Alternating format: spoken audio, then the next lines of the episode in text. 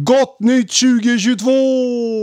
Åh! Alla goa ursnittlyssnare. Ja, och vi. Och vi också. Ja, exakt. Gott nytt år på det, Anders. Tack, Björn. Detsamma till dig. Tack så mycket. Gott nytt år. Vad är för datum idag då? Ja, jag vet inte. Du får kolla på din klocka. Ja, just det. 11 januari. Alltså, vad mycket tid det har gått sedan vi gjorde senaste avsnittet. Ja, alldeles för länge. Vi har faktiskt fått lite kommentarer på... Det lustiga är att vi har fått kommentarer på Klocksnack. Och jag har inte fått någon sån här notiser om det.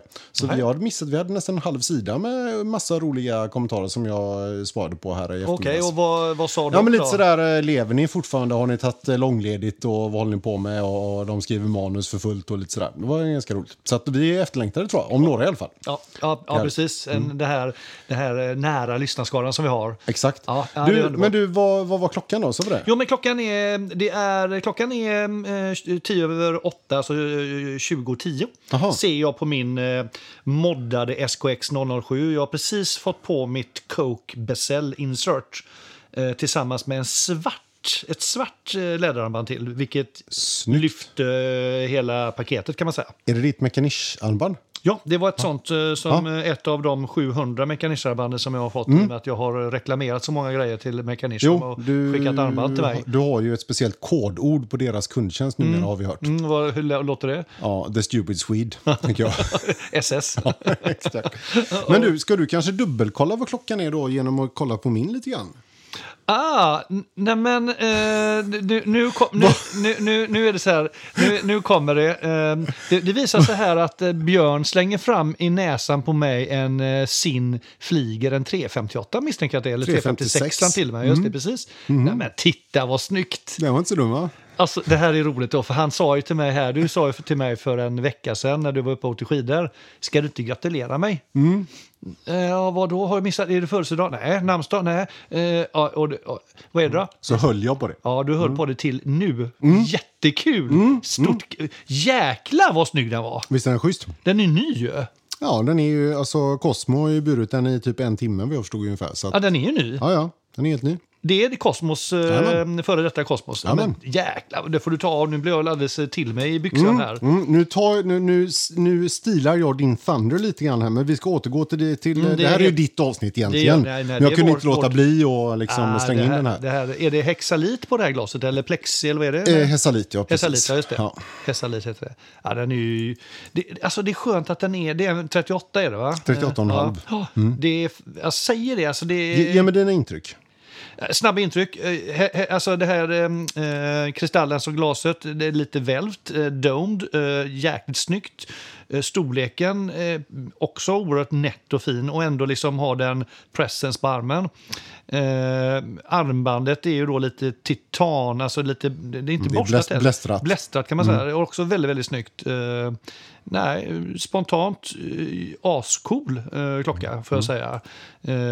Och det är ju liksom en flygerkronograf. Det är liksom, det är ingen typisk flyger heller, kan jag tycka. Den är riktigt snygg. Och så Tuesday 11. Nej, det här är stort alltså. Grattis. Tack. På riktigt, kan jag ju säga nu då. Nu är frågan vad man ska syssla resten av det här året med. Nu har jag redan, vi pratade om det i sista avsnittet. Ja, vad tror vi kommer hända nästa år då?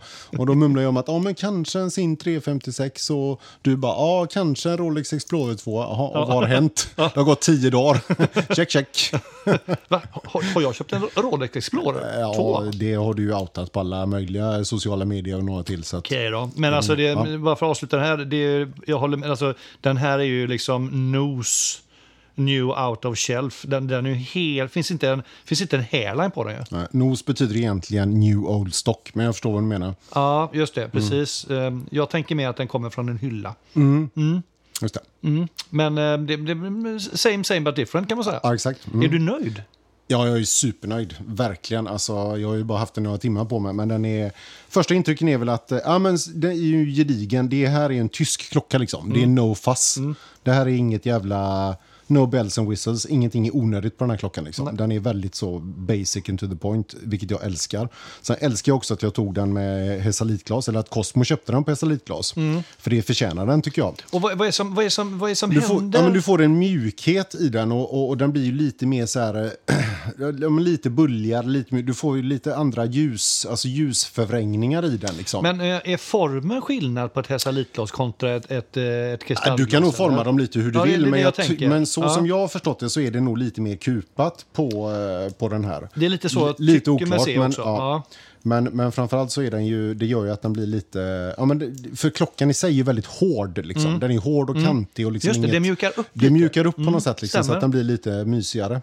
Och sen måste jag säga då, en annan nu som har gått köpt sen 42 mm. Alltså det är det här resan lite, risken är att man vill gå lite mot det mindre mer. Ja, jag känner ju att den är ju helt perfekt. Ja, för den finns ju som 42 också. Ja, men den här är 358 då, det gör ju också att den är så gångbar också. För de här 42-orna, de tar plats liksom på handleden och under skjortan och allt vad det nu är. Och speciellt den också som är så tjock. För den är ganska tjock faktiskt. Om du tittar på den, det är ju en riktig puck liksom. Tack vare att den har det här kupade glaset. 14,8 eller vad är den? Ja, men det är nog en ganska bra gissning. Någonstans där skulle jag tro att den är. Ja, ögonmåttet här, bara tog jag det med. Ja, precis. Ja. Så att, nej, men, och jag kan ju inte vänta ens på att slänga på den på ett riktigt pilotläder. Det kommer att göra sig sjukt bra. Lite av ett strapmonster. Men så fick jag även med då, nu visar jag upp här för Anders, ett grått canvas som ingick i köpet också. Det är som jag tror också kan bli jävligt coolt. Men det här förklarar också varför du igår frågade mig, Anders, var någonstans köpte du ditt bruna pilotläderband? Det kan finnas ett samband, ja. Helt plötsligt så... Ja. It all makes sense. Bitarna faller på plats. Nu vet du varför du frågade. Precis. Ja, detta är ju ett Sinn-armband, säger jag nu när vi tar fram det. Ja, men det här snålar vi inte, vet du. Nej, det gör vi inte. Alltså, det är ju fantastiskt. Så då tänker jag att du köper ett fularmband på nätet och så flyttar jag över spännet bara. Det kan du göra, absolut. Ja, bara det. Ja, precis, det kan du göra. Det är ju lätt gjort. Ja, men det här blir bra. Alltså, stort grattis. Alltså, det här var ju fantastiskt kul. Ja, jag skitnar. Det enda som jag reagerat lite negativt på, det är faktiskt att, och det har jag läst i recensioner på nätet, och den får ju översvallande positiva reaktioner den klockan.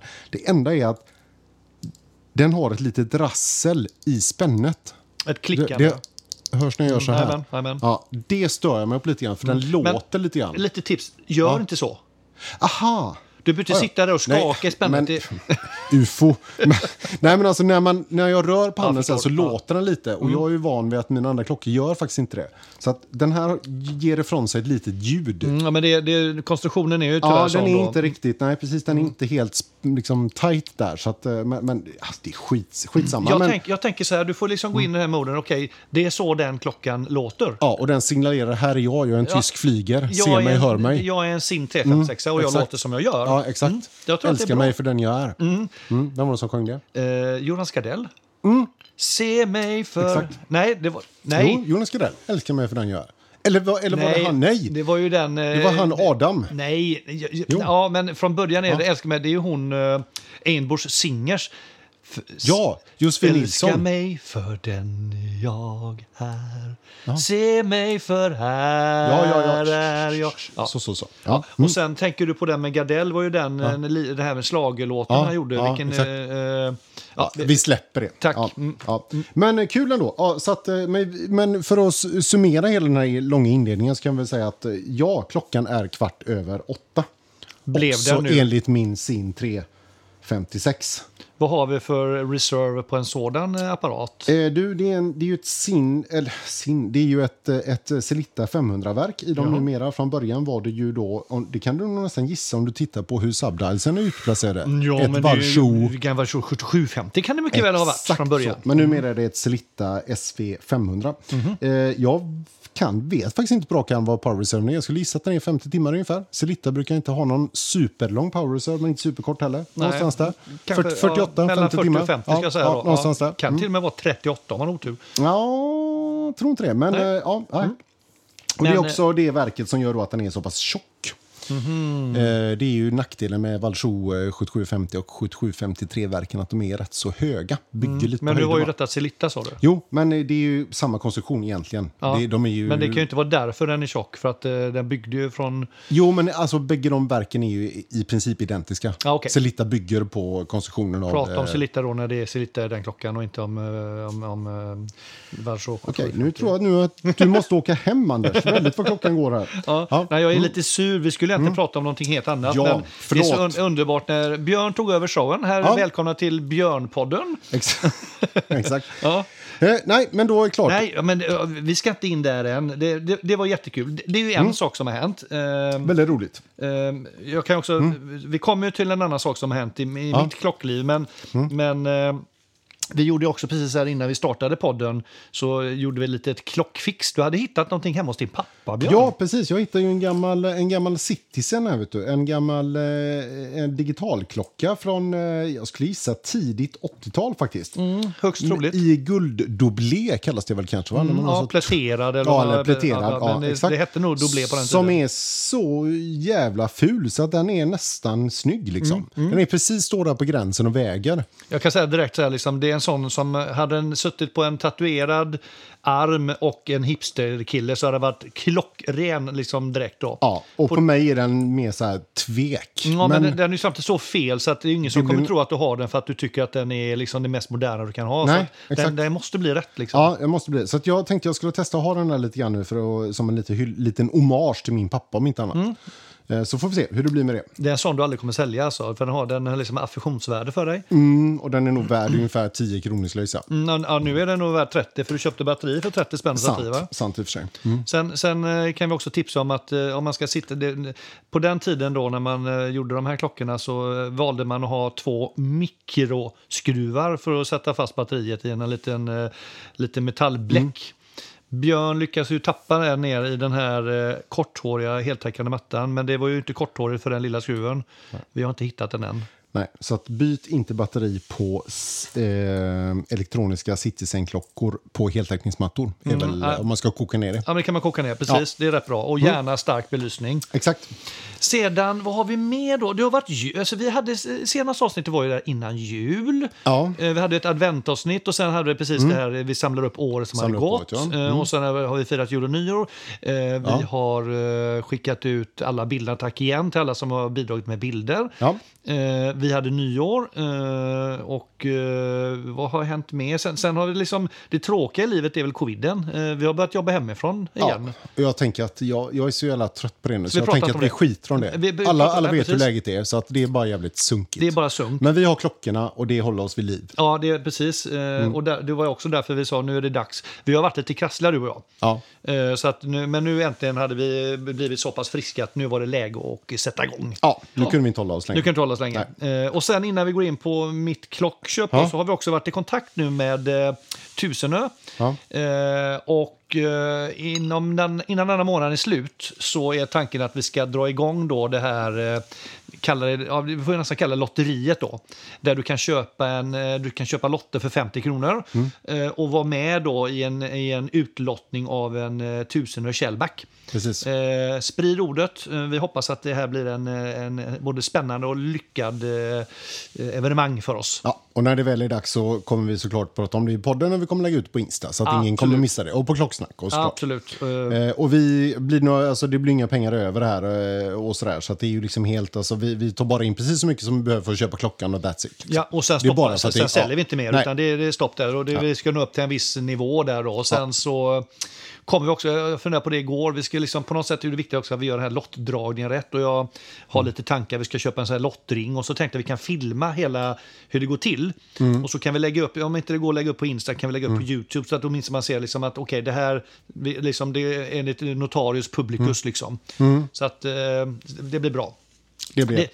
Varför vi säger det är att det är ju så att det finns en hel del folk vi känner omkring oss här, som kanske köper de här lotterna. Så vi vill inte riskera att hamna i en så här liksom partisk situation, utan alla ska kunna köpa och det ska vara helt klockrent, alltså, som ofusk vem som sen vinner. Just det. Ja, men vi kommer tillbaka med det. Det gör vi. Men därmed är det väl dags, tror jag, att gå in på dagens huvudtema. Och det är... Nej, men det här blir ju tilläggsavsnitt till din nya klocka. Ja, tack. Ja, till min klocka framförallt. Ja, kanske från till mig till dig. Precis, tack så mycket. Ja, tack så mycket. Jag har gjort research, Anders har köpt klocka. Det tycker jag känns som en rimlig balans. Det var ju lite så vi sa att om vi ska få till något bra avsnitt, Anders, sa du till mig. Så måste du faktiskt gå och köpa en klocka, Rolex, liksom. Så vi har något att snacka om. Mm. Men jag vill ju rikta ett stort tack till dig. Du är ju den som inspirerade mig till att göra det köpet också. Ja, varsågod, tror jag. Ja, absolut. Ja, jo, och sen var det lite så här att det öppnade sig lite ett windows opportunity här också. Det är som jag sagt innan, man ska ju ha möjligheten att punga ut med den slanten pengar som en Rolex kostar. Och just nu så fanns det sån möjlighet, för jag har gått och sålt en lägenhet som jag har haft. Och då blev det en liten slant över som jag valde att investera då i en Rolex-klocka. Jättekul. Och det är alltså, för de som inte vet, så är det alltså en Rolex Explorer 2. Med vit urtavla. En Polar, helt enkelt. Polar White. Ja. Och det, jag måste ändå ge en lite så här, för ett år sedan tror jag du minns att också, Björn, både du och jag har ju suttit tidigare och sagt, i alla fall men jag ser ingenting. Jag kan inte liksom förstå att man köper den klockan. Men någonstans under det här året så har den vuxit i mitt tycke. Och det var i somras så sprang jag på en kille uppe i Möllösund som hade fått ut en ny från ADN. Och när han hade den på armen så var den glänser, den är ju snygg. Och där sen har liksom den här villhövernerven frodats. Och sen har jag också haft så här, liksom läst på lite grann också, att det är väl ändå den kanske då Diver GMT Rolexen som ligger lägst i pris i dagsläget. Och jag tror ju också att det finns en potential att det här liksom är nästa modell som kanske kommer dra iväg lite grann. Så och det är inte så att jag köper den för att tjäna pengar, men det gör att jag tycker det känns som en ganska stabil investering också. Ja, det tror jag också. Det är väl många, tittar man på många klocksajter och så är det ju, den är ju med liksom på, jag skulle säga 4 av 5 när de listar modeller som kommer att stiga i pris, så är ju den med. Ja, det är den, va? Ja, absolut. Vilka är det mer då som... Nej, men den är med. Explorer 1 är väl delvis också med, även om den kanske redan har börjat dra iväg. Sen är det väl något... men den liksom, är med i alla fall. Ja, men det jag har fastnat för egentligen är ju den, för att den är ju... I och med att jag vet att du har den. Och då blir det ju att då ser man ju den när man läser om det. Ja. Och så hade jag som tur att jag kom över 226an 570 då. Det är den absolut senaste modellen av den. Kom här i somras. Och det kommer du berätta om vad det är för skillnader. Absolut, så är det ju. Har du searchat alltså? Ja, jag har researchat lite grann. Men vi ska väl också säga, jag var ju uppe hos dig. Man kan ju tänka då att när vi ska göra hyllningsavsnitt i Anders klocka kan man tycka att det vore klädsamt av nyss nämnde Anders att faktiskt ta på sig den klockan. Men det hade han inte tänkt på att göra idag. Så att han kommer ju här med sin moddade Seiko. Inget ont om moddade Seikos, men det är kanske inte helt rätt när man ska göra ett Rolex-avsnitt om just din klocka. Nej, men det kanske säger också en hel del om mig då. Just nu är det den här då som är den senaste förändringen. Top of mind, ja. Precis. Och jag har nästan investerat lika mycket i det här som jag har gjort i min Rolex i form av modprylar. Så att... Exakt, men det jag ville komma till då var att om du hade haft den här så kunde jag faktiskt säga lite mer om mina intryck av den. Men jag måste ändå säga, jag var uppe hos dig och provade den här om dagen. Och mina första intryck var ju dels, som vi har sagt tidigare, att den är jävligt snygg. Och att jag föredrar den väldigt, väldigt mycket framför den svarta. Inget ont om den svarta, men jag tycker för mig är den lite... Den sticker inte ut på samma sätt, utan jag tycker att den här är verkligen väldigt snygg. Mitt andra intryck var att den var så väldigt stor. Och jag kände direkt att när jag fick den på armen att det här är en klockan är för stor för mig. Den här vill inte jag ha liksom. Den är 42 då. Ja, den är 42 och det är precis, och det kan vi återkomma till sen. Men det var ganska roligt att känna den, trots då som vi också diskuterat att den har en sluttande besäll, vilket gör att den upplevs kanske ändå lite mindre än vad den skulle gjort om den hade haft en rak eller kanske till och med inverterad besäll då. Nej, jag tyckte att den kändes stor.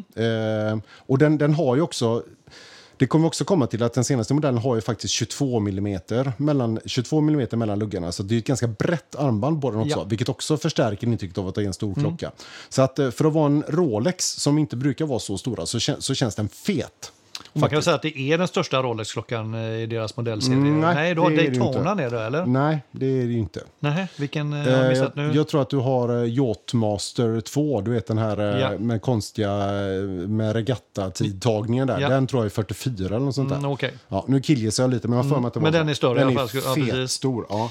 Men jag var också förvånad över, jag visste att den var 40, eller vet att den är 42, men jag tycker, på min handled så sitter den perfekt, men den kan inte vara större. Nej.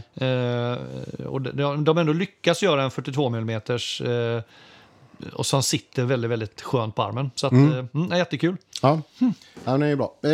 Och du, ska du dra dina första liksom, eller dina intryck av den så här långt? Yes. Kanske lite kort. Ja, absolut. Man kan få ett av intrycken är att det här, vad heter det, grill- och roséläget, alltså man här liksom det går ju förlänga då armarna med 5 mm snabbförlängning. Ja.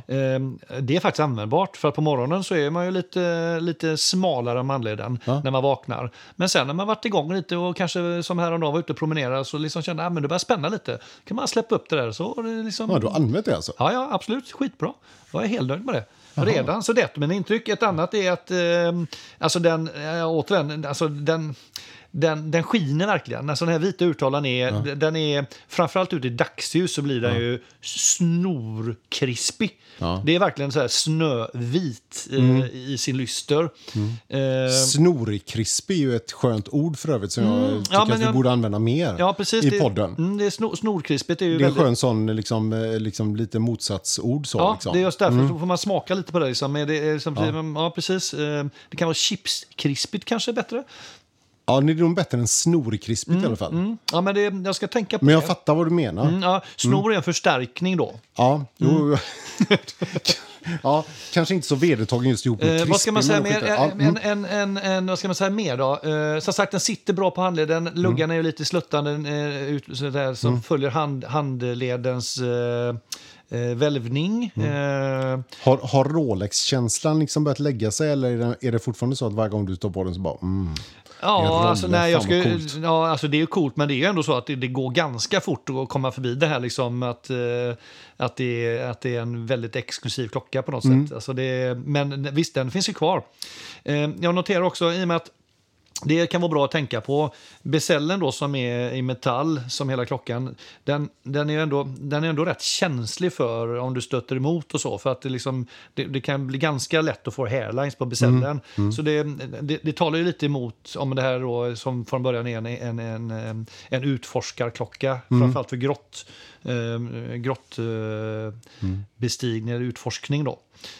Nej, men intrycket så här långt, supernöjd, fantastiskt kul att ha den på nyårsafton också, så att den kommer få mycket handlingstid framöver. Och sen är det ju häftigt med de här ingraverade Rolex namnet på liksom insidan här, chapterringen så att säga, på insidan där. Och en annan detalj som han lärde mig, han som jag köpte den av, att det vet säkert ni andra då, men att man kan hitta då en liten Rolex-krona inetsat med laseretsning i glaset nere vid klockan 6 exempelvis, vilket är väldigt svårt att hitta på det här i och med att det är en vit urtavla. Så det är ju sådana små detaljer som gör att man känner att det här är top of the line, alltså urverket att vrida upp det för hand, det är ju som en men det är liksom som en det är mjukt och det är liksom mjukt och ändå solitt liksom. Så att klockrent igen kan man säga. Det är väldigt gediget. Det andas kvalitet rakt igenom. Så att jättenöjd, helnöjd. Ska bli kul att få bära den till jobbet framöver när man får åka till arbetsplatsen. Ja, igen. Precis, vi ser fram emot det. Jaha, men okej. Men kul att höra att du är så nöjd. Ska vi ta och ta oss igenom lite grann vad den har, hur den har kommit till den här klockan och vad som har hänt med den genom åren då, tycker jag. Ja, absolut. Ja, då tänker jag att då tar jag tyglarna här och så hoppar du in när du känner att du liksom vill bidra och har liksom frågor och synpunkter och sådär, va? Hoppar upp på hästen och rider med, va? Ja, känns det okej? Nej, men jiha! Exakt. Ja.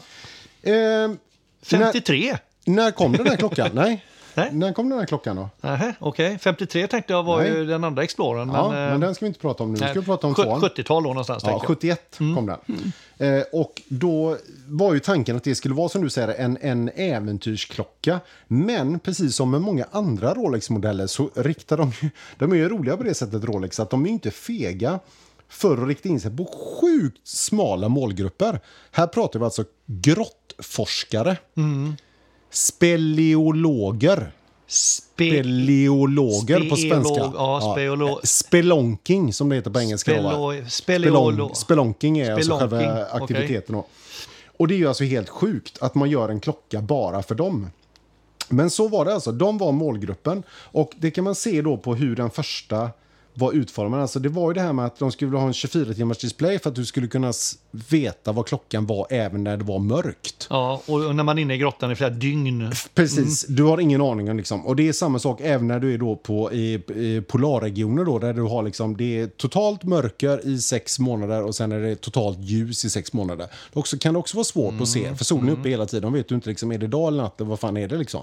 Men nu blir jag glad. Då behöver man 24-timmars display. Då breddar vi mål. Jag trodde bara det var grottutforskning. Ja, men även polar så att grottforskning och polarexpeditioner kan man säga då. Det är ju två väldigt stora målgrupper måste man säga. Det måste ju vara flera 100 personer i varje grupp där, tänker jag. Ja, framförallt alla är ju potentiella Rolex-köpare också. Absolut. Mm-hmm. Och det alltså bara att de gör detta för den smala målgruppen är väldigt roligt tycker jag. Men som sagt, 1971 drar de iväg den här då.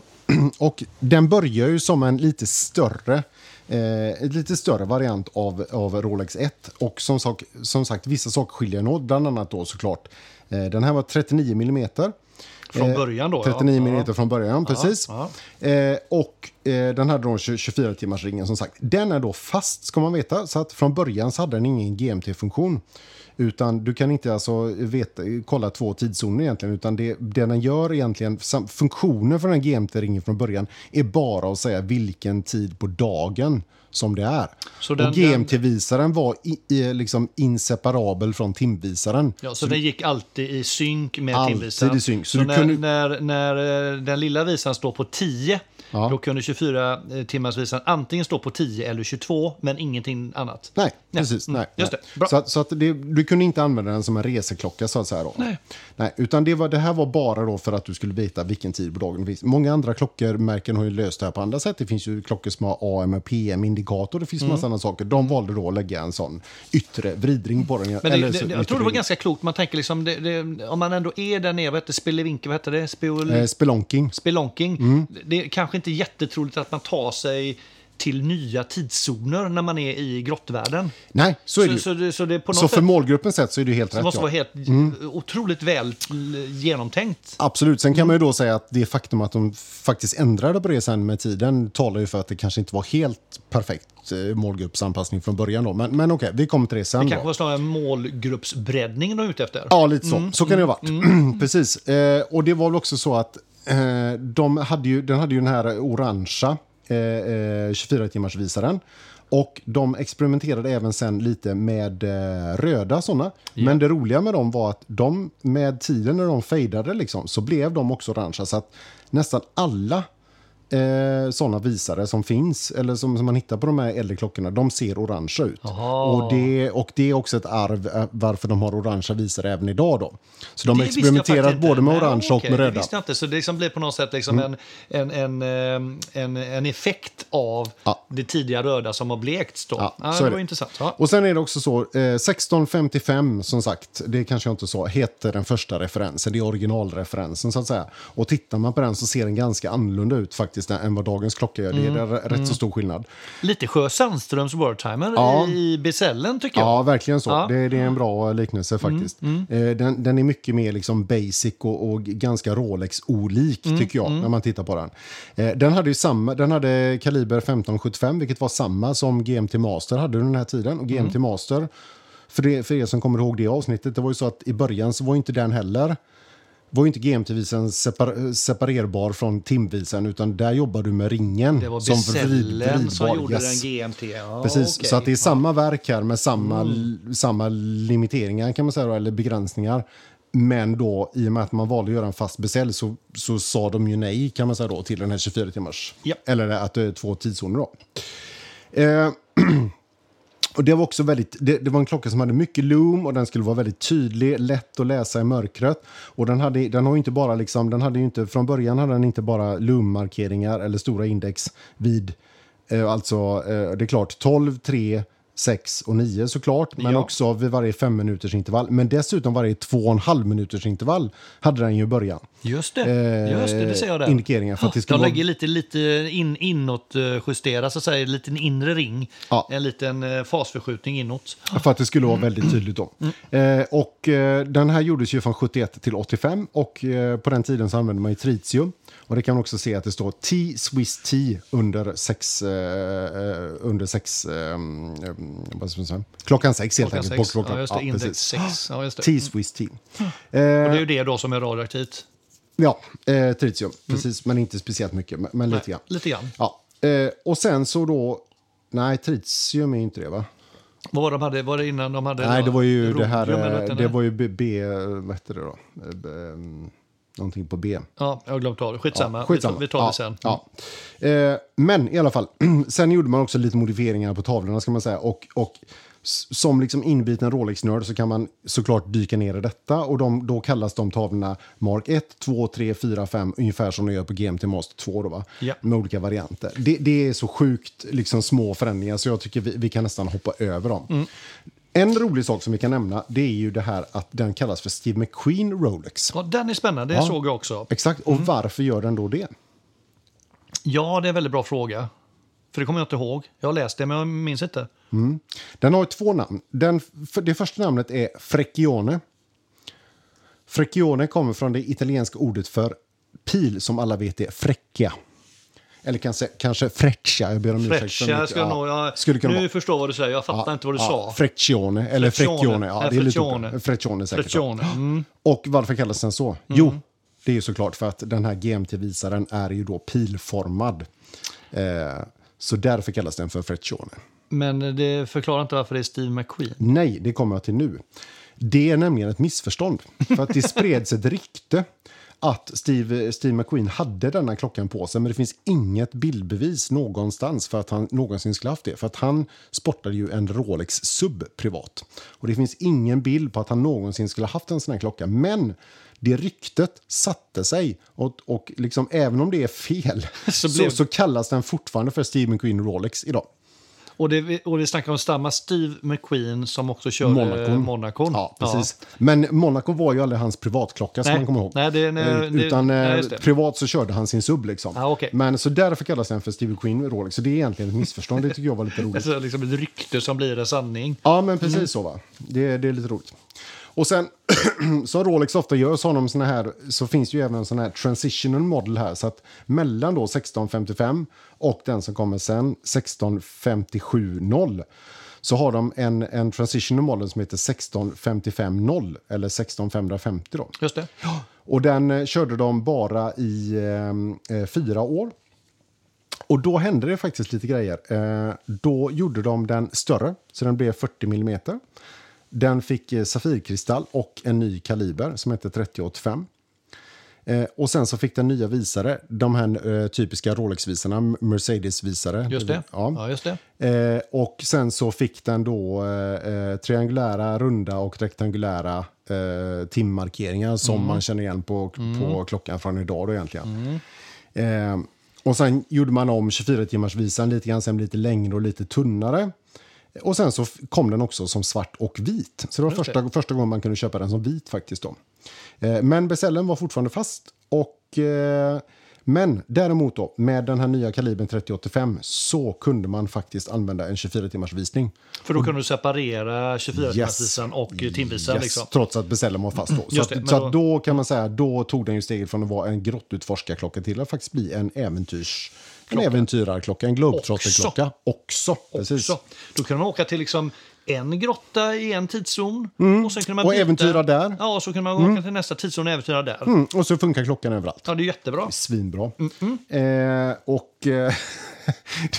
är ganska roligt också när man läser researchen så står det så här att när de gjorde den så att den kunde funka som GMT-klocka också så säger de with this ultra practical move. The Explorer 2 was now more appealing to a larger audience of globetrotting adventures. Nej. Jo, ultra practical. Ja.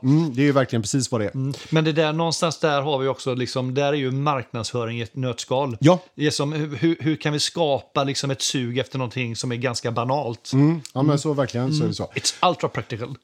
Och sen är det också så att det finns också tydligen en speciell sak som man ska hålla koll på med den här 16550-referensen då. Och det är att på grund av att de hade ett litet fel på den vita färgen så blev de vita, en del av de vita klockorna härifrån, så blev de lite så här krämigt elfenben efter ett tag. Och de är tydligen väldigt premiumprissatta. Man får tag på en sån idag då. Och det roliga är att det egentligen är en oönskad effekt. Ja, men det är ju ett fel liksom. Det är ett fel vid den tiden som idag blir liksom en eftertraktad samlarhistoria. Ja. Precis så.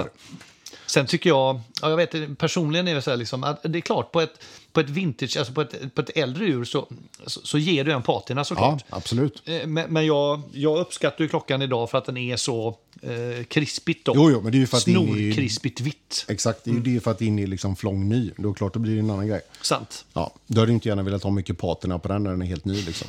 Ja, den är redan lite solblekt. Precis. Fint. Jag la den i mitt solarium i 4 dygn liksom. Varsågod. Kanon.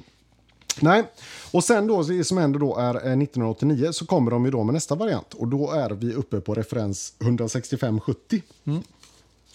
Och då händer det grejer igen, va? Just det. För då är det så att då får de en ny kaliber, nämligen 3185 heter den. Och sen också så gjorde man så att på den som har en vit tavla så ändrade man det här med runt indexen.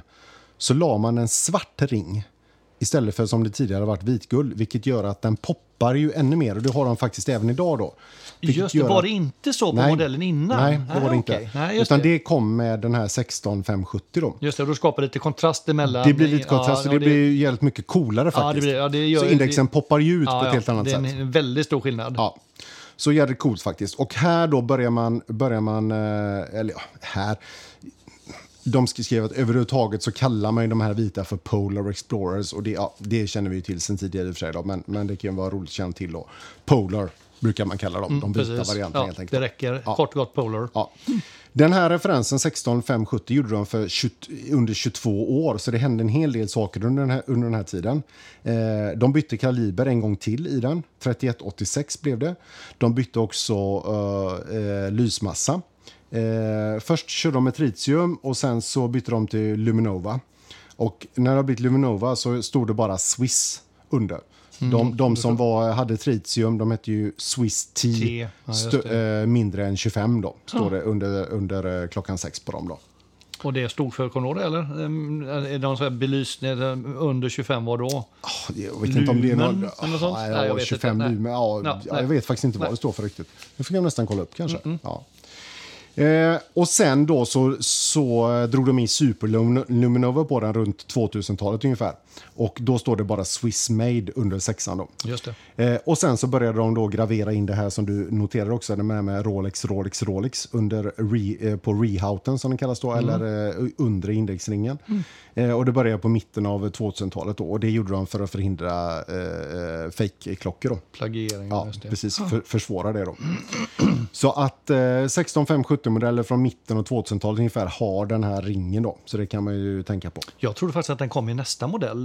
Nej. Det kom redan i den här. Ja, det kom redan där. Så att den ändrades ju, i och med att den fanns så länge så kan man säga att det skedde ju ganska mycket förändringar under den långa tiden som den körde, 22 år som sagt. Så den referensen har många varianter kan man lugnt säga. Det kan man säga. Det hände en hel del under den tiden.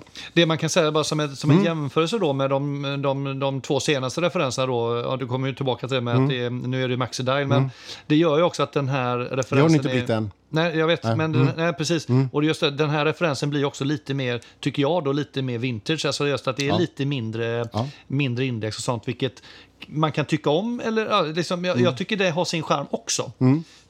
För den blir lite lättare helt enkelt. Ja, men det är ju lite som med subbarna liksom, att innan och före, liksom innan och efter Maxi-Dial, det är ju två helt olika uttryck på klockan. Ja, det blir ju det. faktiskt. Sen föredrar jag ju din moderna, i och för sig, som jag tror att du gör också. Men jag kan förstå varför man gillar det lite äldre uttrycket också. Absolut. Jag tycker de har två olika platser i mitt hjärta, kan man säga. Ja, ja. Precis. Nej, och sen så när det var dags för 40-årsjubileum. Ja. Det måste ju vara 2011 då, om jag inte räknar helt fel. Stämmer bra. Ja, så kom de då med 216570. Och det som hände då var att då drog man på lite grann. Då blev det maxi-dial. Det blev 42 mm och den fanns också i svart och vit variant. Och då började den se ut mycket, mycket mer som den gör idag faktiskt. Nästan identisk. Det är väldigt lite skillnad på nästa modell 226570. Så är det. Så att 216570 är ju... Där börjar de moderna Explorer 2-orna, kan man säga. Ja.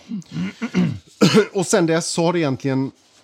Vad var det för urverk då? Tog man med urverket från modellen innan, så 16570? Ja, vi ska se här. Nej, det gjorde man faktiskt inte. Men man lyfte väl någonting där? 3187 heter det faktiskt. Så var det, just det. Mm. Och det som man kan notera då också, det är att som en hyllning då till äldre modeller, nämligen Freccione, 1655. Ja.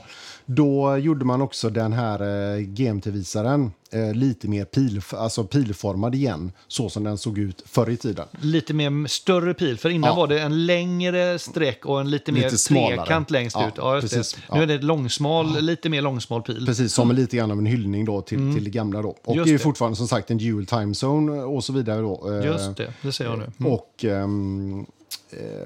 Superluminova och hela den grejen då, va?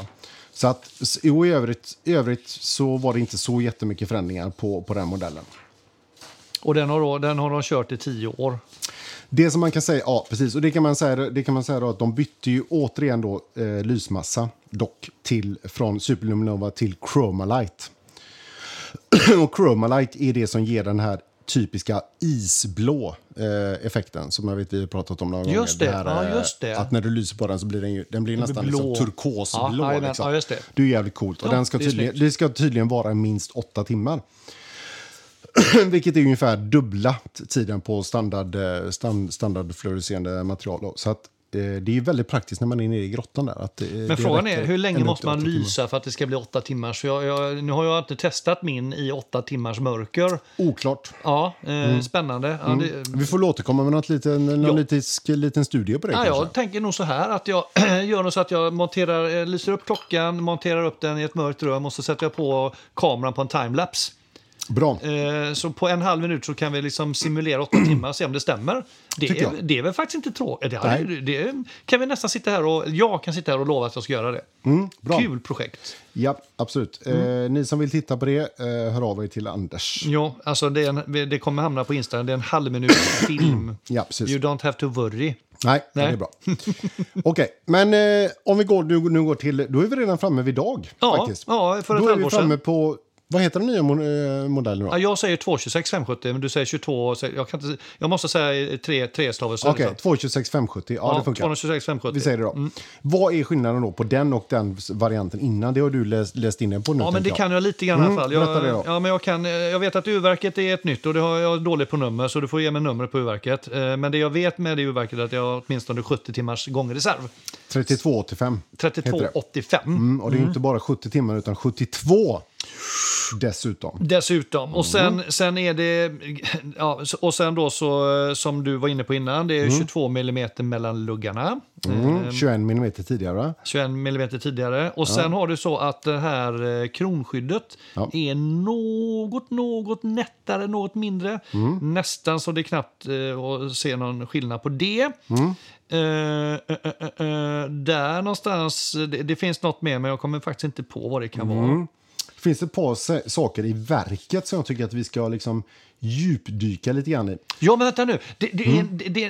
Mainspringen är något material som gör att den är mindre magnetkänslig, vad det är, eller? A blue parachrome paramagnetic balance spring.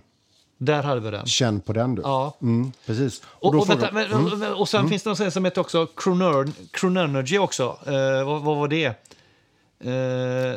Paraflex shock absorbers tror jag du tänker på. Nej, det var någonting med Chron... Vad fan var det? Chronergy. Att det är... ja, jag får slå upp det. Ja. Men i alla fall, den här hairspringen då, det är alltså den fjädern som funkar som den balanserar ju egentligen, vad ska man säga? Jag ska läsa här. The Rolex Parachrome hairspring is extremely stable when exposed to temperature variations. It's insensitive to magnetic fields and remains up to 10 times more accurate than a traditional hairspring in case of shocks. Och den blåa färgen då får den då i själva tillverkningsprocessen, som ju då är utvecklad av Rolex såklart då. Så det här garanterar ju en bättre gång egentligen under stötar. Den är mer shockresistent helt enkelt egentligen då. Och det jag läser här är att this modern engine features the optimized chronology escapement. Ja. Så även escapementen har detta är ju själva mainspringen, men escape... Nej, det här är hairspringen, ja, inte mainspringen. Så den här sitter ju i escapement. Just det, precis. Den reglerar ju escapement. Det var någonting med det, jag har liksom inte... Men det kallas i alla fall chronology, oavsett vilket. Mm. Ja. Men det är en del av hela allt det där, och den här Blue Parachrome hairspring, absolut. Ja. Och sen då det här med att den också har Paraflex Shock Absorber tycker jag är lite roligt. Det får jag nästan mäta också, då, eller berätta vad det också då. Ja, gör det. Då skyddar det alltså balanshjulet och escapement wheel från stötar också då. Och det är tydligen så här att the pivots of the balance wheel, the heart of the watch must be as fine as possible within 700ths of a millimeter in diameter to minimize friction. If the movement receives a sudden shock without a powerful shock absorber, the movement stops entirely. Och då ska vi höra hur Rolex har löst detta. To increase the shock resistance of their movements, Rolex released the perfect shock absorber. This innovation keeps the spring in place without risk of deformation and allows the watchmaker to determine exactly how much lubricant is necessary to keep it pivoting properly. Okay. Så att the symmetrical design of the Paraflex makes it easier to install and also easier to reassemble during maintenance. Ja, det är klockrent. It makes Rolex movements up to 50% more resistance to shocks. Du fattar ju. Mm. Ja, du fattar vilken klocka jag köpt. Nu kan jag också meddela att det här med chronology, det är alltså hur escapement-hjulet är utformat. Själva de här tänderna och deras så att säga, geometri där, den är utformad på ett speciellt sätt så att det minskar friktionsenergin helt enkelt. Sjukt bra. Så där har vi de tre bitarna då. Den absorbent, den blåa fjädern och den ändrade designen på escapement-wheelet. Ja. Alltså så ni där hemma som sitter nu på en gammal liksom 216570, ni fattar ju att ni måste ju byta upp er direkt. Ja. För det går inte att gå runt med en sån. Nej, det är liksom... Man måste ju ha en 226570. Ja, och därför är jag så glad att det var just den jag fick ta på. Precis, vi gratulerar Anders för det valet. Ja, jag gör det med. Mm. Precis. Nej, men som sagt, vad hade vi mer? Jo, men du nämnde det här att luggarna är lite tunnare, vilket gör då att du har ett lite bredare armband. Just det, tunnare också. Ja. Det sa jag inte faktiskt. Nej, luggarna är tunnare och det är därför armbandet är bredare. Det är möjliggjort ett lite bredare armband. Ja. Och det gör ju också att hela klockan upplevs ju lite kraftigare då, kan man säga egentligen. Men ändå nätt. Ja, så att det man kan säga då att från liksom födelsen av klockan tills idag så har man... Trots att den har ändrats så pass mycket så är det några saker som alltid har varit samma, kan man säga. Och det är att den har alltid varit stainless steel, det har alltid varit en stålklocka, inga andra metaller. Alltid varit ett oyster case med vattenresistens 100 meter, varken mer eller mindre.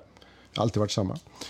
Oysterarmband, inget annat. Har aldrig funnits på något jubilearmband eller något annat. Alltid varit en fast besäll, ingen vridbar. Alltid haft två timvisare, 24 timmars och 12 timmars. Och alltid haft ett datumfönster med en cykloplins.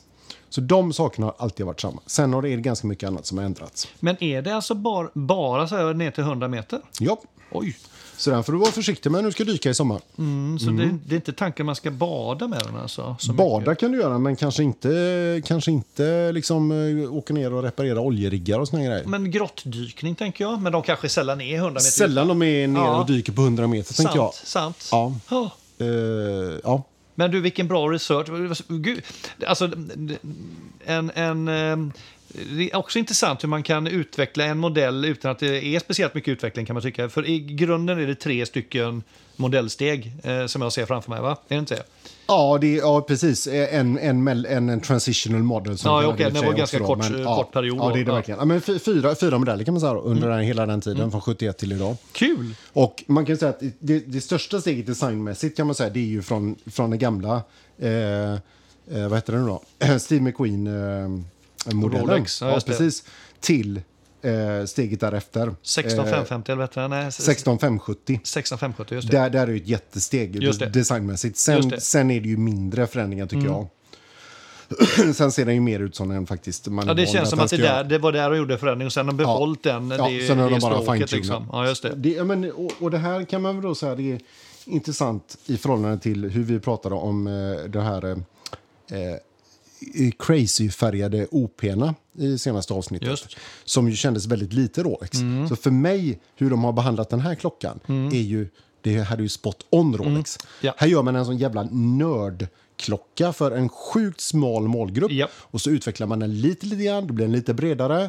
Och sen börjar den bli mer populär och då förfinar man skruvar lite, byter verk, fixar lite med lumen. Alltså små förbättringar hela tiden. Incremental steps liksom. Och sen idag så är det bara en så jävla grym klocka. Ja, för mig är det liksom, själen av Rolex tycker jag. Känns det som. Och det ska inte hoppa för mycket egentligen. Nej, men jag tycker det. Och jag menar gör de nästa variant och så är det en 46 mm med en UTC-modul liksom. Då kräks man ju. Och den vill vi inte ha. Nej. Tänk en UTC Explorer 1 som en UTC. På Explorer 2. Ja. Ja. På en Explorer 3 sen. Ja, precis. Ja. Ja, det är jättebra. Ja. Ja. Så man kan sätta i pannan. Lyssna nu inte på det här, Rolex. Du, jag tänkte som en liten sista avslutning. Jag glömde nämna det. Klockan som jag köpte då.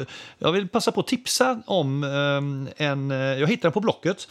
Men den som la ut den på Blocket är ett företag som ligger i Mjölby som heter Stones Watches and Jewelry. Drivs av en klockentusiast som heter Jerker. Och han har under i alla fall 15 års tid varit intresserad av klockor och köpt och sålt lite privat. Och nu för 2 år sedan så gjorde han ett bolag av det. Det är inte så att han försörjer sig inte på det. Men han ville göra det lite mer solitt och lite mer seriöst då. Jättetrevlig kille. Jag körde upp där över på annandagen eller vad det nu var, eller mellandagarna var det väl snarare. Till Mjölby, kom in i hans hus, vi köttade lite och så gjorde vi affär. Så att tips för den som är ute efter klockor och en bra säljare. Så Stones, Watches and Jewelry in Sweden AB. Bra, fick han lite gratisreklam, det var värd. Men det var vi överens om. Ja, det, absolut, jättetrevlig kille. Vi kommer säkert ses igen, Jerker och jag, om vägarna korsas. Härligt. Ja, nej, men där någonstans knöt vi väl ihop säcken på Rolex Explorer 2, va? Ja, hyllningsavsnittet till din nya klocka. Vi kan ju också så här lite... vi fick en ganska intressant fråga som jag tycker vi kan göra som en avslutande reflektion på det här nu då. Aha. För både du och jag har ju under de här senaste månaderna då gått ifrån att inte ha äga Rolex till att numera äga Rolex. Aha. Och då var det en av våra följare som på Instagram skickade ett meddelande till oss. Ja, just det. Och frågade så här liksom, nu när du har en Rolex, är det så då att andra klockor som, alltså, blir det mindre intressant nu då med billigare klockor fram igenom. Och vad tänker du om det? Är det liksom, hur tror du att det här kommer påverka dig att du äger en Rolex? Nej, men det roliga är ju att det inte alls liksom. Jag tycker det är precis lika roligt med en klocka för 2000 som det var innan jag köpte min Rolex liksom. Det handlar inte om det, utan det är bara att det vi har gjort nu är att vi har testat liksom bägge liksom skalorna. Ja. Bägge ytterligheterna. Nu vet jag ju, du vet ju också att Rolex är inte en ytterlighet, men för många känns det ju som en ytterlighet. Ja, det finns ju betydligt värre klockan än så. Men det här är ändå liksom inom normala gränser, så är det ju ändå liksom, ja, det är ju högt upp på klockskalan. Men jag kan tycka att det finns liksom, det är minst lika roligt med de billiga klockorna nu också. Ja, men nu köpte jag en Sinclair liksom. Ja, vilket i och för sig då är en dyr klocka för väldigt många. Jo, det är det. Men jag menar, jämfört med Rolexen så är det ju... ingenting. Nej. Och sen hade du en i Malm som du köpte för inte så länge sedan heller. Ja, precis. Och den gav jag typ 3000 för. Och grejen är att det roliga är att den har jag burit betydligt mer än min Rolex. Säkert minst dubbelt så mycket liksom.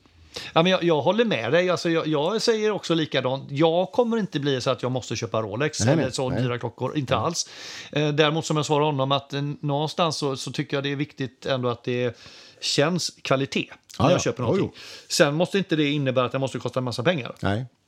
Men den ska liksom utstråla och både se kvalitativ ut och också kännas kvalitativ. Ja.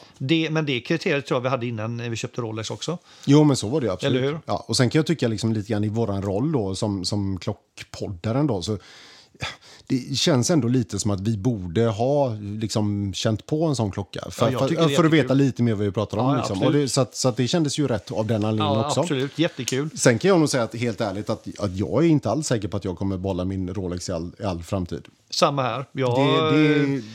Den är inte en keeper på det sättet som en del av mina andra klockor. Jag tror faktiskt att jag kommer göra det. Så liksom är det lite för mycket pengar att binda. Och man kan också vända på det. Hur mycket roliga klockor skulle man kunna köpa? Ja, den är lurig. Oj, oj, oj. Eller hur? Ja, ja, ja. Och så att, men det är väldigt kul att äga den en stund i livet. Får vi se hur länge det blir. Ja, precis så. Ja, men jättekul. Grym research, Björn, tycker jag. Tack. Fantastiskt kul att få höra om sin klocka på det sättet. Det var roligt att sätta sig in i den. Vi har ju pratat om den lite tidigare i Rolex-avsnitten, men då hafsade vi över den lite grann som vi hade så mycket annat. Det var ju roligt att djupdyka i just den modellen faktiskt. Kanske någonting för framtida avsnitt att gå in lite djupare i vissa modeller specifikt så. Så kan det absolut vara. Exempelvis den här Citizen digitalklocka som du har framför dig här nu. Det hade varit jätteintressant. Ja, det går nog ganska fort att gå igenom det. 3-minutersavsnitt. Vi hade ju inte förberett en sak till idag, vilket vi inte ska ta nu. Nej, utan det skjuter vi fram till. Men vi kan outa lite grann att vi kommer ha några avsnitt som är lite jorden runt på några avsnitt. Det vill säga, vi kommer titta lite grann, vad finns det för klockor? Går och klockmärken i andra delar av världen. Och närmast då som kommer som nästa avsnitt, ska jag säga, det är klockmärken i Norden. Hur ser det ut där? Ja. Så att, det kommer vi tillbaka till. Och sen har vi lite sköna märkesavsnitt kan vi hjälpa också. Och som sagt igen, Tusenö eller lottningen och lottköpet där. Ja, precis. Men då så. Så att stay tuned. Vi hoppas att vi hörs snart igen. Absolut. Ha det gott. Tack för idag. Hejdå.